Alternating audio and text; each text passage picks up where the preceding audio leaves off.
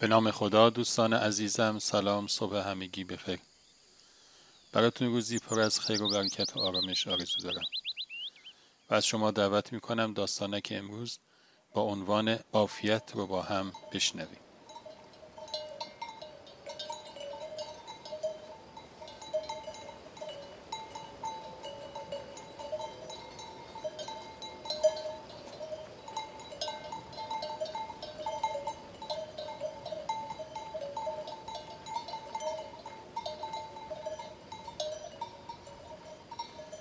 نسیم اسکاهی بیابون و هر اونچه بر روی اون بود رو آرام و مهربان نوازش می‌کرد. خاربونی مثل تک درختی تنها در دامنه تپه خود نمایی می‌کرد.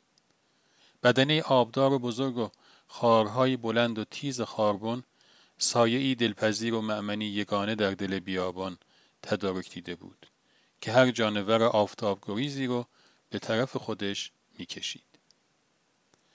از دور صدای کاروان شترها به گوش می رسید. وقت استراحت بود. کاروان در همون نزدیکی اتراق کرد و شترها برای چرا رها شدند. انگار داشت همه چیز خوب پیش می رفت. خاربون تنها مدتها در آرزوی چنین موقعیتی بود.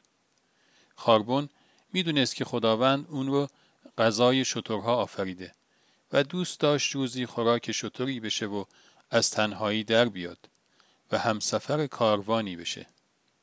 حالا هم که دیگه خاربونی بزرگ و آبدار و رسیده شده بود. شترها راهی طولانی طی کرده بودند و گرسنگی امانشان را بریده بود. حالا هم که بارها را از روی دوششون برداشته بودند و آزادشون گذاشته بودند تا در همون نزدیکی بچرند و هم استراحتی کنند و هم شکمی سیر کنند. شطور قصه ما هم مثل بقیه شطورها به دنبال لغمه خاری بود که از دور خاربون تنها رو دید و یک دل نه صد دل خواهانش شد. به طرفش رفت. نزدیکش شد. دل توی دل خاربون نبود.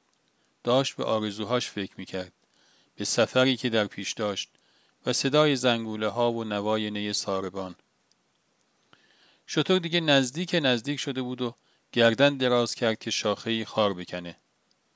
هنوز لبهای بزرگش خاربون رو لمس نکرده بود که ناگهان رم کرد و به سرعت عقب نشست. خاربون خیلی تعجب کرد.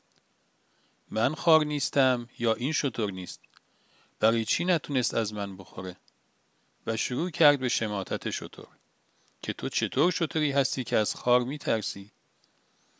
شطور که حالا دورتر ایستاده بود و احساس عافیت می‌کرد لبخندی زد و گفت نه اشتباه نکن خاربون عزیز.